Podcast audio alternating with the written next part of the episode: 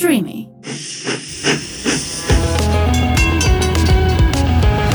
Στο δίπλα βαγόνι με την Άννα Μπαλάν. Γεια σας, γεια σας! Τι μου κάνετε, πώς μου είστε! Καλώς ήρθατε σε ένα ακόμα επεισόδιο στο δίπλα βαγόνι με την Άννα Μπαλάν. Και όπως έχετε καταλάβει, κάθε φορά έχουμε και έναν διαφορετικό καλεσμένο κοντά μας.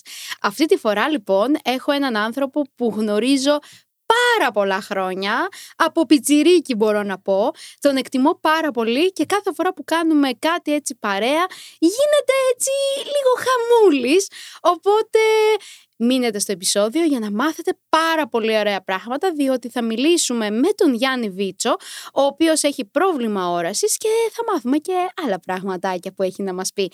Γεια σου Γιάννη, καλώς ήρθες στο δίπλο βαγόνι.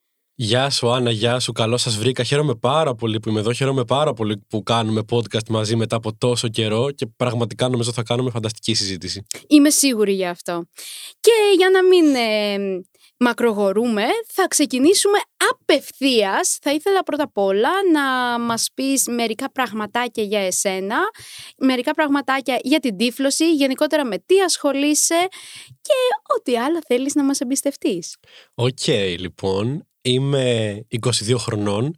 Είμαι πρωτοετής φοιτητής στο τμήμα δημοσιογραφίας στο Antenna Media Lab και παράλληλα ασχολούμαι με τον αθλητισμό. Παίζω γκόλμπολ, όπως έπαιζες και εσύ, που το γκόλμπολ είναι ένα παραολυμπιακό άθλημα, ειδικά σχεδιασμένο για άτομα με οπτική αναπηρία. Ασχολούμαι με τον εθελοντισμό. Είμαι στη διαχειριστική ομάδα της Color Youth, που είναι η κοινότητα LGBT νέων Αθήνας Ασχολούμαι με το τραγούδι ερασιτεχνικά σε συναυλίες, με το γράψιμο, με την παραγωγή podcast, με την εκμάθηση Ιταλικών και με τα ταξίδια, όποτε αυτά προκύπτουν. Mm-hmm. Ε, είπες ότι ασχολείσαι με την Color Youth. Ναι. Ε, θες να μας πεις μερικά πραγματάκια, πώς αποφάσισες να ασχοληθείς και γενικότερα γιατί είσαι και εσύ μέλος στην Color Youth.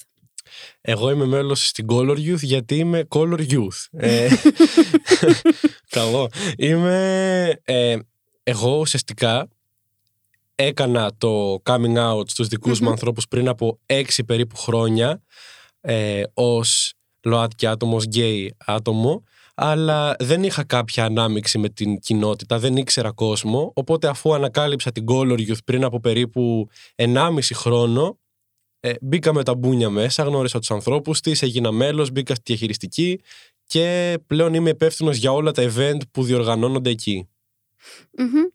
Ε, μιας και είπες ότι έκανες πριν έξι χρόνια come out.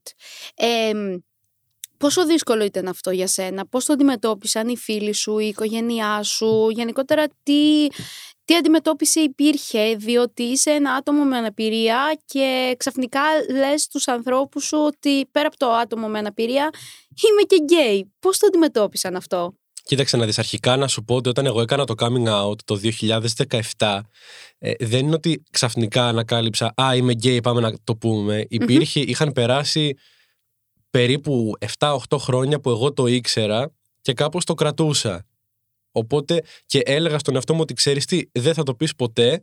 Απλά θα έρθει μία μέρα που θα βρεις έναν σύντροφο σταθερό και θα τον γνωρίσει στους γονείς σου και κάπως έτσι θα το μάθουν. Ε, έλα όμως που η ζωή τα έφερε κάπως αλλιώς και έπαιξες και στο ρόλο σε αυτό, όπως πολύ καλά γνωρίζεις. ε, και ένιωσα ξαφνικά πάρα πολύ έτοιμος. Οπότε και πέρα από αυτό, επειδή πριν το πω στην οικογένειά μου, το είχα πει σε πολλούς φίλους μου και είχα πάρει απίστευτη στήριξη. Απίστευτη στήριξη από το πρώτο δευτερόλεπτο όλες οι φυσιολογικές αντιδράσεις που κάθε άτομο που κάνει coming out θα ήθελε να έχει. Όλες οι τέλειες συνθήκες, καμία διαφορά σε συμπεριφορά, σε αντίληψη, σε οτιδήποτε από φίλους. Λέω, ξέρεις τι, ωραίο είναι το coming out. Πλάκα έχει. Α, το κάνω και στους γονείς μου. ε, εκεί θα σου πω ότι είναι λογικό ένας άνθρωπος ο οποίος έχει μεγαλώσει με άλλες αντιλήψεις, με άλλα βιώματα, κάπως να κολλήσει. Το ότι κάποιος γίνεται γονιός δεν σημαίνει ότι ξαφνικά μηδενίζουν όλα και γίνεται ο πιο ανοιχτόμυαλος άνθρωπος στον κόσμο, προσαρμοσμένος στα νέα δεδομένα κτλ. κτλ.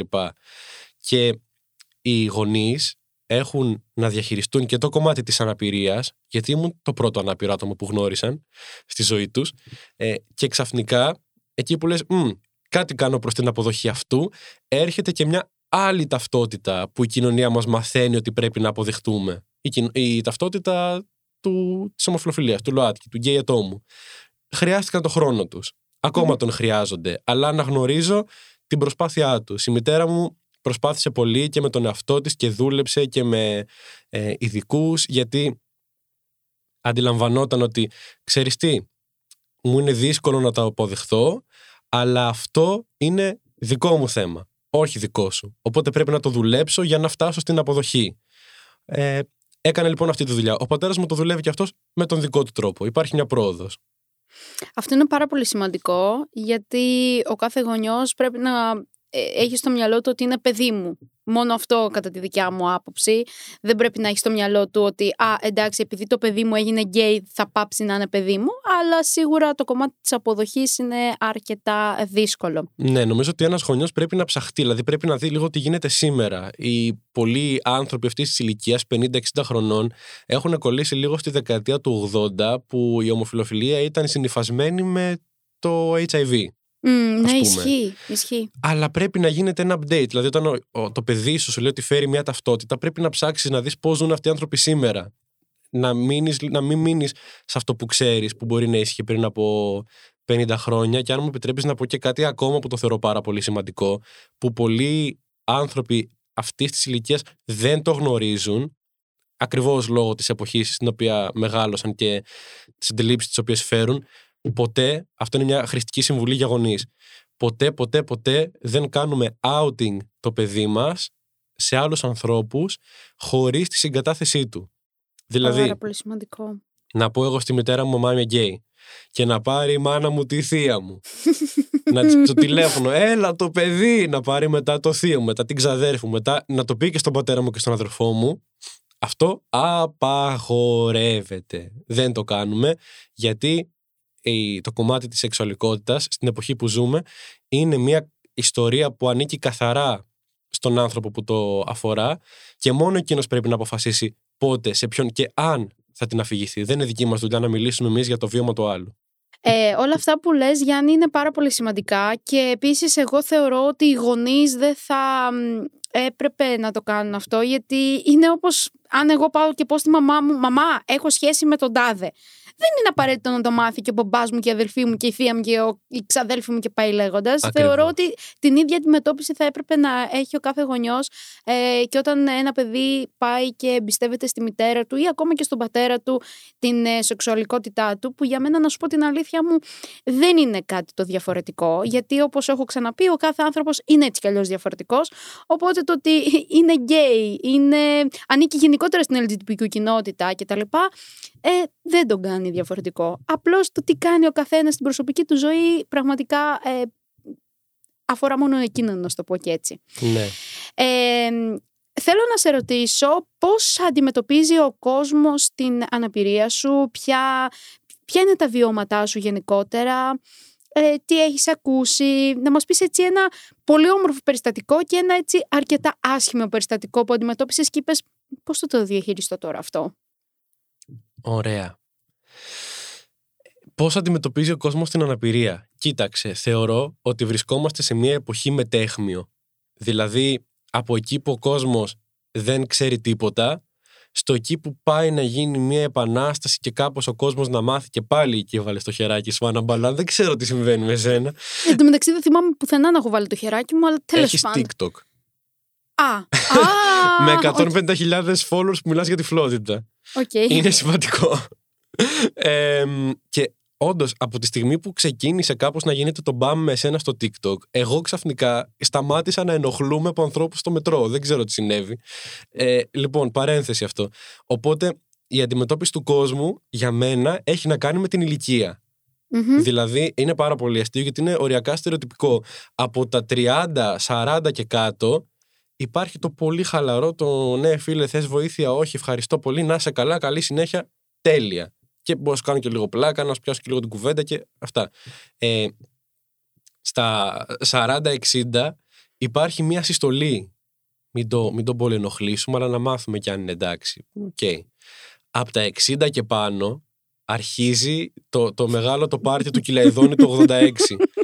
Ε, αρχικά, μη και πλησιάσεις σκάλα μπροστά σε άτομο άνω των 60, ε, θα πιστέψει ότι έχεις πέσει πριν, μόνο και μόνο με τη σκέψη. Άλλο που τελικά είναι πιο πιθανό να πέσει εκείνος. Τέλος πάντων.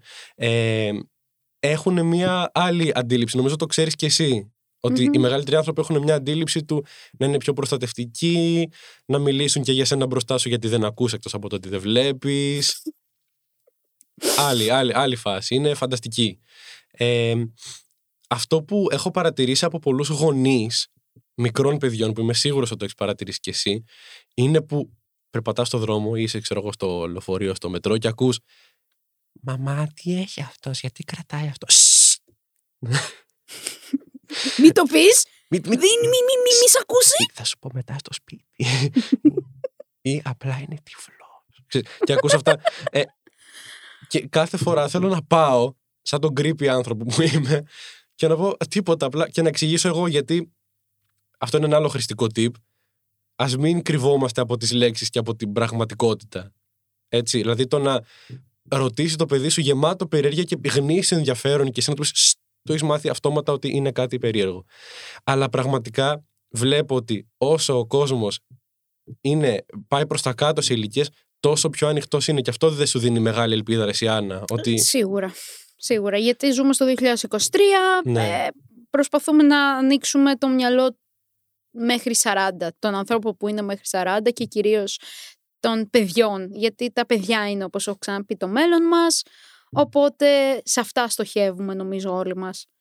Ναι. Ε, Γιάννη, να σε ρωτήσω κάτι εγώ τώρα. Α, δεν σου πω και το περιστατικό που τη Α, συγγνώμη, συγγνώμη, πες μου. Ναι, ναι, ναι, συγγνώμη. Βιάστηκα. Η κεντρική παρουσιάστρια τρέχει. ε, λοιπόν, ένα, ένα. Τι να πω πρώτα, το, θα πω πρώτα το άσχημο για να κλείσουμε με το όμορφο ήταν ένα βράδυ που βρέχε μέχρι το ξημέρο. Έσχος.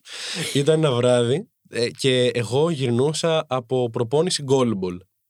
Είμαι λοιπόν στο μετρό και έρχεται ένα άτομο το οποίο ήταν ε, υπό την επίρρεια κάποιας ουσίας δεν γνωρίζω και γίνεται πολύ τάτσι που λέμε και στο χωριό μου. Ναι. Με αγγίζει πολύ και επιμένει να του δώσω λεφτά, να, τον, να, να κάνω κάτι για να τον βοηθήσω με κάποιον τρόπο. Εγώ, εν τω μεταξύ δεν είχα ούτε ένα ευρώ πάνω μου, παίζει οριακά να του ζητάγα εκείνου λεφτά να μου δώσει. ε, δεν μπορώ. Θα βγω στη ζητιανιά από τον επόμενο μήνα. Ε, και τέλος πάντων κάπως τον ε, Αποχαιρετιόμαστε. Ναι, κάπως τον διώχνω κάπως... λίγο, έτσι ο μάγο θα κάπως το πω. τον έφυγα. Κάπως τον έφυγα, δεν μπορώ. Ωραία. Ναι. Λοιπόν, ανεβαίνω τις σκάλες και έτσι όπως βγαίνω από το μετρό είναι πάλι εκεί.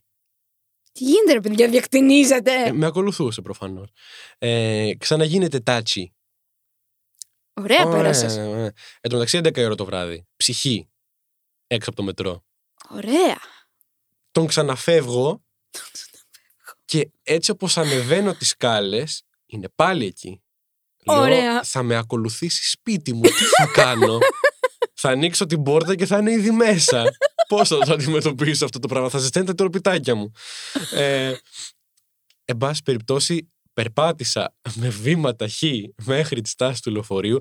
Πίσω μου άκουγα βήματα και εδώ είναι το κομμάτι που έχει να κάνει και που αναμειγνύεται κάπως και η αναπηρία. Όταν δεν βλέπεις, δεν ξέρεις αν ο άλλος σε ακολουθεί, αν ο άλλος είναι ένα βήμα πίσω σου, τι κρατάει ο άλλος στα χέρια του; Πολύ σημαντικό αυτό, γιατί άντε να είναι πίσω σου να το δεχτώ. Έχω κι εγώ μπαστούνι, θα μηνθώ.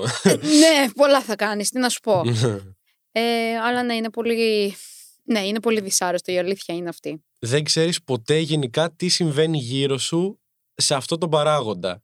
Το ποιος είναι, ποιος ακολουθεί. Αν αυτό, εγώ μέχρι να φτάσω σπίτι μου, να μπω μέσα και να κλείσω την πόρτα. Και να πεις ουφ. Και να πω, είναι κανείς εδώ. Συγγνώμη, παιδιά, είναι κανείς στο σπίτι μου. Να πάω να ελέγξω τα τροπιτάκια, άμα είναι εκεί που τα άφησα. Δεν ξέρω γιατί λέω τροπιτάκια, δεν είχα κάνει τροπιτάκια. Ε, είχε πάει πραγματικά, παιδιά, σας μιλάω, η ψυχή μου στην κούλουρη. Και αυτό το κομμάτι με το σε αγγίζω είναι πάρα πολύ μεγάλο κομμάτι στη ζωή μου και νιώθω είναι πάρα πολύ μεγάλο κομμάτι στη ζωή των ανθρώπων με αναπηρία. Πάρα πολλοί άνθρωποι θεωρούν ότι επειδή εγώ έχω κάποια αναπηρία μπορούν να με αγγίζουν και όχι να με αγγίζουν στον νόμο, στον μπράτσο, στο στήθος, στην πλάτη, πίσω, κάτω, μπροστά, παντού. Ναι. Ε, που θα το μεταφράσουν ως «σε βοηθάω». Ναι, αλλά με αγγίζεις χωρίς τη συνένεσή μου, ε, Ναι. μπαίνεις στον προσωπικό μου χώρο και τον παραβιάζεις και δεν έχεις το δικαίωμα να με αγγίζεις χωρίς να με ξέρεις και ειδικά χωρίς προειδοποίηση. Και δεν μιλάω μόνο για ανθρώπους υπό την επίρρεια, δεν θέλω να δώσω αυτό το στίγμα. Μιλάω για οποιονδήποτε άνθρωπο, οποιασδήποτε ηλικίας, παντού. Πρέπει να αναγνωρίσουμε τη σημασία της συνένεσης. Νιώθω. Ε, νομίζω ότι ισχύει. Ισχύει. δεν, δεν, δεν, δεν θέλω καν να επεκταθώ πάνω σε αυτό το κομμάτι. Η αλήθεια είναι, αλλά είναι κάτι το οποίο θα πρέπει να ζητάει την άδεια ο άλλος για να μπορεί να σε αγγίξει, ακόμα και στο να σε συνοδέψει πάνω Εννοείται. σε μια σκάλα. Και όταν κάποιος το κάνει, τι ωραίο που είναι, που ξέρεις, καμιά φορά, ας πούμε, ζητάς εσύ βοήθεια από μόνος σου και σου λένε να σε αγγίξω, μπορώ να σε πιάσω. Τι ωραίο συνέστημα Ναι, ναι, της ναι, ναι, ελευθερίας ναι. που έχεις εκείνη τη στιγμή. Βέβαια. Επίσης, θέλω να πω ότι ένα μάξι προχθές μου πάτησε τον μπαστούνι. Ωραία περνάς. Ωραία, ναι, ε, και έφυγε. και το μπαστούνι με έσπασε σε έξι κομμάτια στη μέση του δρόμου. Πάρα πολύ ωραία. Καλό, ε, καλό. εντάξει. Ε, Και έρχεται θα αρχίσω ένα να ωρύομαι. έρχεται ένας Αμερικάνος μεθυσμένος, ο οποίος είχε λιώσει στα γέλια με αυτό που είδε. Λογικό μπορώ. θα πω εγώ. Και μαζεύει τα κομμάτια, μου δίνει το κουφάρι του μπαστούνι μου, το πτώμα στο χέρι και μου λέει You should get a better one, honey. Έχει το διάλειμμα, ήθελα να του πω. Ζών. Οκ. Δεν ξέρω αν τα λέμε αυτά στο Pride Radio. Αλλά, εν πάση περιπτώσει, το είπα. Ε, κάτι ωραίο που έχει συμβεί. Νομίζω ότι είναι ωραίο. Κάτι πάρα πολύ απλό που μπορεί να κάνει οποιοδήποτε όταν απλά σε αντιμετωπίζεις σαν ένα ακόμα άνθρωπο. Δεν χρειάζεται να go the extra mile, να βγει από τη ζώνη ασφαλείας του. Απλά αντιμετώπισε με ως αυτό που είμαι. Ένας ακόμα άνθρωπος, όπως εσύ. Τίποτα άλλο. Μμμ.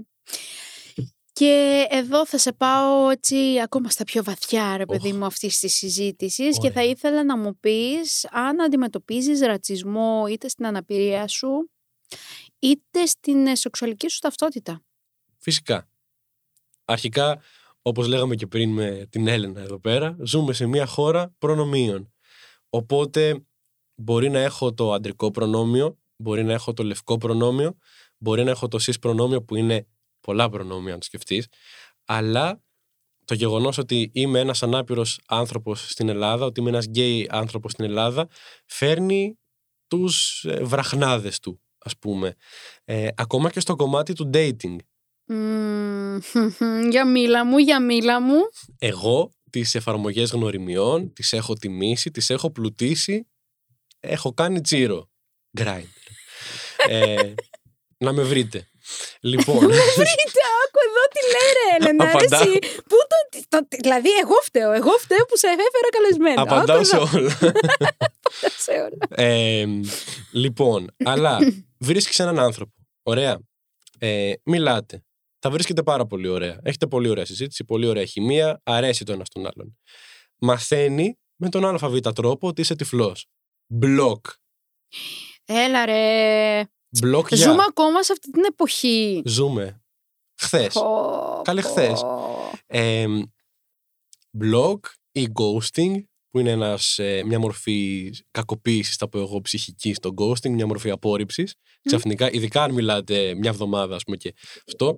Και ρε, εσύ, είναι πολύ κρίμα γιατί σου δημιουργεί ένα κόμπλεξ ότι ας μην το μάθει, γιατί θα με μπλοκάρει, που προφανώς δεν το κάνω, αλλά υπάρχει αυτός ο φόβος, το λες, δεν κάνω coming out ως τυφλός, κάπου μπαίνει μέσα στη συζήτηση, ρε παιδί μου, και λες, θα είναι το τελευταίο μήνυμα που θα ανταλλάξουμε. Σου έχω Είναι- λύσει πάνω σε αυτό. Ναι. Ναι. Τι; Θα βάλεις στο βιογραφικό των ε, dating ότι είσαι άτομο με πρόβλημα όρασης για να το γνωρίζει απευθεία. Το έκανα. Και από τη στιγμή που το έκανα, είχα να πά... δεν πήρα ούτε ένα μήνυμα. Με το που το έβγαλα, 20 μηνύματα σε τρεις ώρες. Α. Όχι. Και είχα βάλει για την ακρίβεια να το πω στα ελληνικά ή στα αγγλικά; Όπως θέλεις. Στα αγγλικά το έγραψα, θα το πω στα ελληνικά για να είμαστε πιο προσβάσιμοι. Δεν υπάρχει νόημα στο να στείλεις dick pic σε έναν τυφλό. Σωστά; Και επειδή ο κόσμος δεν το έπιανε και συνέχιζε, έγραψα μετά σε παρένθεση ναι, είμαι τυφλός. Ε, ο κόσμος εκεί κάπου το κατάλαβε και σταμάτησε να επικοινωνεί. Α, ναι. Ε, όταν το έβγαλα, ναι, επέστρεψαν. Και εσύ πραγματικά είναι τόσο κρίμα γιατί ξέρεις τι καταλαβαίνω ότι ο κόσμος πίσω από μια οθόνη όταν βλέπει τυφλός πανικοβάλλεται. Σου λέει τι πρέπει να κάνω τώρα. Εγώ θα βγούμε και τι θα τον κρατάω από το χεράκι, θα το σκουπίζω άμα λερωθεί, δεν πρέπει να του πω τίποτα, μήπως σπάσει ή κλάψει άμα τον προσβάλλω. Είναι η οθόνη και η μοναξιά της οθόνης που τα κάνει όλα τεράστια. Ενώ αν βρισκόμασταν με το χι άτομο, θα καταλάβαινε ότι όχι σε όλα. Ότι όλα καλά. Ψυχραιμία.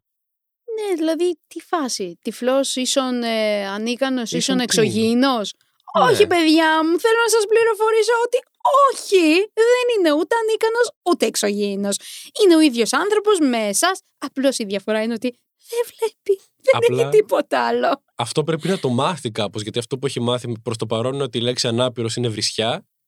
Και όλα τα συναφή. Άλλη συζήτηση αυτή πραγματικά. Άλλη συζήτηση, ναι, ναι. Δε, Οπότε πρέπει να ξεμάθει αυτό που έμαθε και να μάθει κάτι άλλο που θα του το μάθουμε εμείς.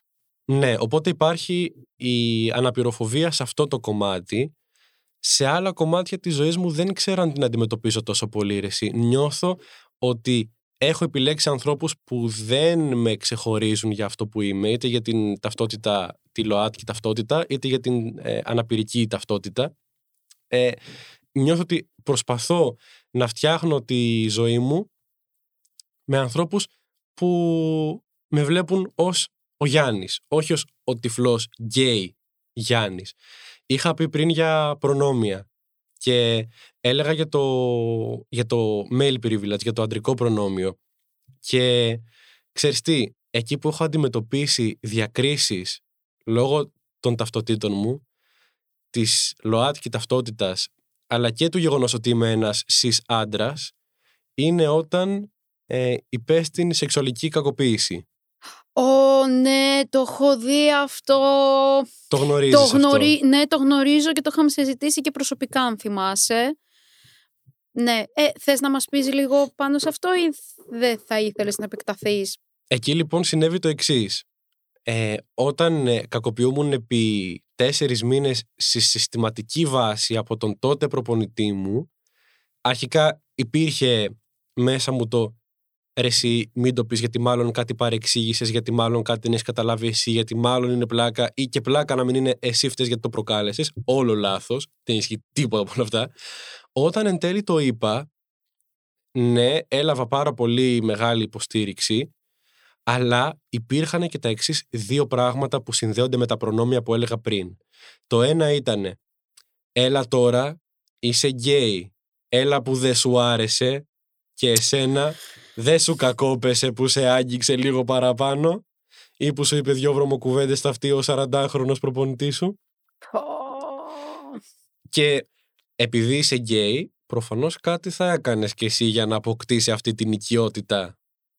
Και επειδή είσαι άντρας, αφενός δεν μπορείς να κακοποιηθείς σεξουαλικά γιατί Λάθος, κατά τη δικιά μου άποψη. Λάθος, τεράστιο λάθος. Μια χαρά μπορείς να κακοποιηθείς. Άλλο που οι περισσότεροι άντρες δεν βγαίνουν να το πούνε γιατί ντρέπονται να το πούνε, γιατί θα πούνε Είμαι άντρας. Θα ακουστούν πολύ άσχημα λόγια για εμένα επειδή είμαι άντρας και άμα το πω θα, θα με λυπηθούν να το πω και έτσι. Ακριβώς. Αυτό είναι το ένα. Και το δεύτερο είναι, που είναι πολύ σωστό αυτό που λες, το δεύτερο όμως είναι ότι όταν το είπα δεν ξέρετε γιατί το είπα και σε podcast δικό μου και το ανακοίνωσα πριν το podcast και στους δικούς μου ανθρώπους, συμπαίκτες, οικογένεια κτλ. Δεν ξέρετε πόσοι άνθρωποι μου είπαν «Ρε εσύ κοντζά μάντρας και δεν μπόρεσες να του χώσεις μία, να τον πας απέναντι. Αρχικά τι είναι όλο αυτό, είναι όλο λάθος. από ναι, όπου και να το πιάσεις. Τι βία χωρίς. Ε, ε, ε, δεν ξέρω. Αρχικά. Μου πολύ λάθος. Είσαι κοντζά μάντρας, άρα το όπλο σου είναι η βία.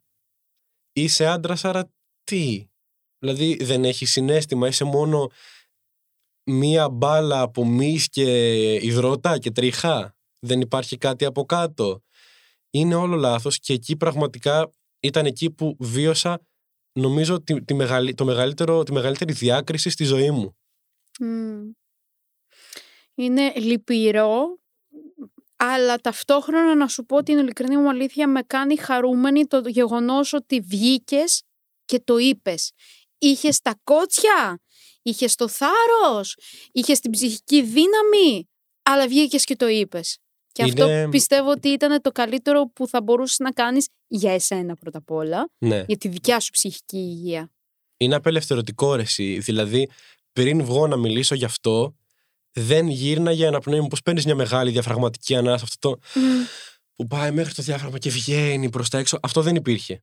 Ναι. Ε, πάθαινα κρίση άγχους. Α, ωραία. Που δεν είχα ποτέ τέτοια θέματα. Δηλαδή, πήγαινα να δω ένα stand-up comedy στο αγαπημένο μας Snap, Queer Comedy Club. Και έλεγα Παναγία μου, γιατί έχει τόσο κόσμο. Και βούιζε ο ήχος από το κοινό στα αυτιά μου, σαν να είναι επί χίλια. Μμ. με το που βγήκα και είπα παιδιά ξέρετε μου συνέβη αυτό και πήρα το δεν φταίς εσύ ε, αρχικά ξανά άνοιξε το στήθος μου βγήκε όλο ανέπνευσα και σταμάτησα να έχω κρίσεις άγχους.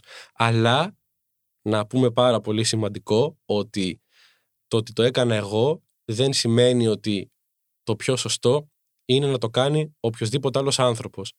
Η δική μου συμβουλή δεν είναι το μιλήστε γιατί μπορεί να ζει σε ένα περιβάλλον που να μην είναι ασφαλές να μιλήσεις. Μμ. Δυστυχώς δεν ζούμε ε, σε μια χώρα που την σεξουαλική παρενόχληση, την, ε, βασικά τα θύματα σεξουαλικής παρενόχλησης τα αγκαλιάζουμε ακόμα.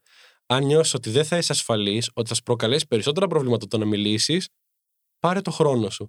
Όπως αντίστοιχα και στο coming out. Αυτό που έλεγα πριν. Πάρε το χρόνο σου και πες την ιστορία σου όποτε θέλεις εσύ. Μην δεχτείς ποτέ πίεση από φίλους σου. Τύπου, έλα μωρέ, το έκανα και εγώ και πήγε καλά. Κάντο και εσύ. Ή έλα μωρέ, 2023 έχουμε. Τι μπορεί να γίνει, πολλά γίνονται το 2023, παιδιά. Ακούσαμε πρόσφατα και για το ταβερνάκι στο Ναύπλιο. Ακούσαμε πολύ πιο πρόσφατα και για το μπαρμπεράδικο στην. Στην. Δεν θυμάμαι. Στη Σκιάθο. Κάπου ένα μπαρμπεράδικο αρνήθηκε να κουρέψει έναν τρανς άντρα. Στο δικό σας χρόνο, αν θέλετε. Και πάνω απ' όλα, επειδή είμαι σίγουρη ότι υπάρχουν άνθρωποι οι οποίοι θέλουν να μιλήσουν, σίγουρα στο περιβάλλον τους θα υπάρχει έστω ένας ο οποίος θα τον ακούσει, κατά τη δικιά μου γνώμη. Πάντα θα υπάρχει ένας, ένας, μόνο ένας, ρε παιδί μου, ο οποίος θα τον ακούσει. Βρείτε ποιο είναι αυτό το άτομο για να μπορέσετε να τον εμπιστευτείτε. Κατά τη δικιά μου γνώμη πάντα. Ναι, και ακόμα και αν δεν βρείτε αυτό το άτομο, γιατί πραγματικά ποτέ δεν ξέρεις. Και γιατί δεν είμαστε μόνο Αθήνα, υπάρχουν και αυτά τα πολύ μικρά χωριουδάκια, Πω, τα πολύ πω, πολύ μικρά ναι. των 20 κατοίκων, που μπορεί πραγματικά να μην βρεις έναν άνθρωπο. Έχω τεράστια ιστορία με αυτό, η οποία είναι πραγματικά άλλη συζήτηση και ας μην την πω γιατί δεν θα τελειώσουμε ποτέ. Ε, υπάρχουν γραμμές υποστήριξης. Συμφωνώ. 11-5-28 δίπλα σου. Ε, Υπάρχουν γραμμές υποστήριξης για τα πάντα. Κακοποίηση γυναικών, σεξουαλική κακοποίηση, ε, queer, ό,τι θέλετε. Ευτυχώς υπάρχει το ίντερνετ να βρείτε ανθρώπους που θα σας δώσουν δύναμη και γραμμές με ανθρώπους που είναι εξειδικευμένοι να βοηθήσουν εσάς ακριβώς για αυτό που σας συμβαίνει. Και να μην τρέπεστε να ζητάτε βοήθεια από ειδικούς, από ψυχιάτρους. Εγώ τα αντικαταθλιπτικά μου τα έχω στην τσάντα μου και σε λίγο θα τα πάρω. Ε, Ωραία. Κάτσε γιατί και εγώ θέλω να ξεκινήσω ψυχολόγο, ψυχίατρο, δεν ξέρω κι να εγώ τι. ξεκινήσεις, να ξεκινήσεις. Χρειάζομαι, χρειάζομαι κι εγώ, παιδιά. Μας κάνει καλό. Μας και να κάνει μην πάρα πολύ τρεπόμαστε να μιλάμε για αυτά τα θέματα. Παίρνω αντικαταθλιπτικά, πηγαίνω σε ψυχολόγο, πηγαίνω σε ψυχίατρο.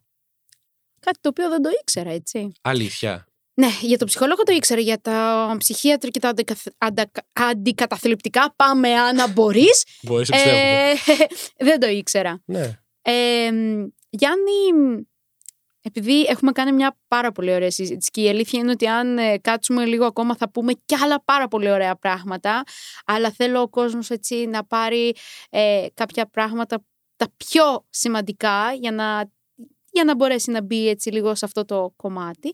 Θα ήθελα σιγά σιγά να κλείσουμε αυτό το επεισόδιο και θα ήθελα να σε ρωτήσω τι μήνυμα θες έτσι να περάσεις και το τι θα άλλαζε σε όλο αυτό το κομμάτι που βιώνεις, που βίωσες και γενικότερα τι θα ήθελες να αλλάξει; Είναι τόσα πολλά αυτά που θα ήθελα να πω βασικά. Διάλεξε δύο ρε παιδί μου, τα πιο σημαντικά για σένα. Αυτά που θα ήθελες να αλλάξουν χθες.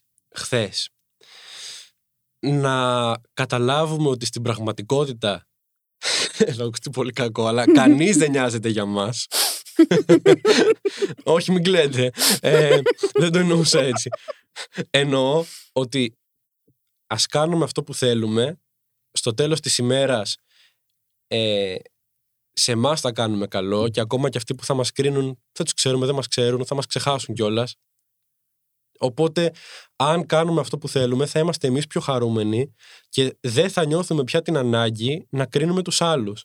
Γιατί, όπως έχω πει, όσες φορές έχω κρίνει κάποιο άτομο για κάτι που κάνει, πήγαζε από δική μου από δικό μου κόλλημα, από δική μου ανασφάλεια, από δικό μου θυμό που δεν είμαι ο εαυτός μου. Οπότε έκρινα τους άλλους που είναι οι εαυτοί τους. Οπότε, αν όλοι κάνουμε αυτό που θέλουμε και αν είμαστε οι αυτοί μας, θα ζήσουμε όλοι καλά και όλοι καλύτερα. Δεν θα έχουμε ανάγκη τους άλλους. Για να είμαστε καλά και για να νιώθουμε καλά. Α κάνει ο καθένας ό,τι θέλει, όμως αυτό που κάνει είναι νόμιμο και ηθικό, με μια ίσως κοινή γραμμή ηθικής που μπορεί να ακολουθούν οι άνθρωποι. Και αυτό, να είμαστε λίγο καλύτεροι άνθρωποι. Και αν μου επιτρέπεις να πω και κάτι για το stream το Pride εδώ πέρα που είμαστε, γιατί συζητούσαμε πριν με την Εύα που είναι η διευθύντρια του Pride. Ναι. Και της έλεγα, ρε εσύ, πόσο σημαντικό είναι όλο αυτό που έχετε κάνει αυτή η επανάσταση, πραγματικά επανάσταση θα το χαρακτηρίσω. Δεν ξέρω αν το καταλαβαίνετε εσείς που είστε μέσα σε αυτό, αλλά εγώ ως εξωτερικός παρατηρητής βλέπω στην Ελλάδα, στην Ελλαδίτσα μας, στο Ελλαδιστάν μας, ένα ραδιόφωνο στα FM εμβέλειας, όχι σε δύο γειτονιές, που πρωταγωνιστές αυτού του ραδιοφώνου και της πλατφόρμας του streaming είναι queer άτομα και άτομα με αναπηρία. Που Ναι. στην Ελλάδα, παιδιά, είναι απίστευτο. Ε, σας ευχαριστώ που το κάνετε όλο αυτό και να συνεχίσετε να το ακούτε, παιδιά, να συνεχίσετε να το στηρίζετε, γιατί πραγματικά είναι κάτι πρωτόγνωρο, είναι κάτι ε, που συμβαίνει πρώτη φορά στα ελληνικά δεδομένα και αυτή η προσπάθεια πρέπει να στηριχτεί από όλους μας, από όλους όσους μας αφορά άμεσα, αλλά και όχι. Εγώ μπαίνω στο αμάξι του πατέρα μου και παίζει Pride Radio. Έλα ρε. Μπαίνω σε καφετέριες, σε beach bar, και Σοβαρά. ακούω Pride Radio. Παιδιά, έχετε κάνει χαμό.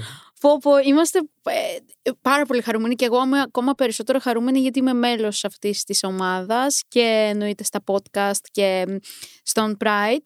Ε, είναι, είναι κάτι πάρα πολύ όμορφο και μια απίστευτα μεγάλη ευκαιρία για, ε, για μένα πρώτα απ' όλα και για όλους τους, για όλους τους ανθρώπους που βρισκόμαστε εδώ. Ναι, ήρθατε από το πουθενά και φέρετε κάτι που δεν υπήρχε ούτε στα όνειρά μας. Και να πούμε και ένα μεγάλο ευχαριστώ και στους ανθρώπους που βρίσκονται και από πίσω. Εννοείται. Όπως είναι ας πούμε και εδώ η Έλενα που είναι η podcast manager που... Μπράβο Έλενα! Μόνη μας έτσι Ναι, δεν υπάρχει. Ε, η οποία εντάξει το στηρίζει, το αγαπάει όπως και η Εύα και όλοι γενικότερα που βρίσκονται... Ο Γιάννης. Ε, Καλά εντάξει. Α, άστο. Ε, δεν θα τελειώσουμε ποτέ! Το Γιάννη πρέπει να το πω, δεν, δεν θα περνούσα καλά νιώθω άμα δεν έλεγα το όνομα Γιάννης. Καλά, οκ, εντάξει. Ε, κάπου εδώ, παιδιά, ε, θα κλείσουμε. Θα επιστρέψουμε όμως πάρα πολύ σύντομα με ένα νέο επεισόδιο. Σε ευχαριστώ πάρα πολύ Γιάννη για αυτή τη συνέντευξη και να πούμε κιόλας ότι ο Γιάννης δημόσια μιλάει για όλα αυτά πρώτη φορά και με, με χαροποιεί ιδιαίτερα που ε, μου έκανε την τιμή να μιλήσει σε δικό μου podcast γιατί εντάξει είναι, είναι, είναι τέλειο αυτό. Εγώ σε ευχαριστώ ένα πάρα πολύ για την πρόσκληση και για τη φιλοξενία εδώ στο, στον υπέροχο χώρο σας. Και πραγματικά το συζητάγαμε και πρόσφατα. Είχα πει παιδιά στην Άννα πριν από δυόμιση χρόνια, που δεν ξέραμε τίποτα για τίποτα, ότι Ανά, όταν μιλήσω πρώτη φορά ανοιχτά για τη σεξουαλικότητά μου, θα το κάνω σε εσένα. Μμμ. Και να που ήρθε το 2023 και είμαστε εδώ και μιλάμε. Και είμαι Αυτό πολύ είναι- περήφανος για σένα, ρε Άννα. Ας το Και- καλό σου. Ε, Στο καλό μου, θα κλάψουμε όλοι μαζί. Όχι, μην κλάψουμε όλοι μαζί.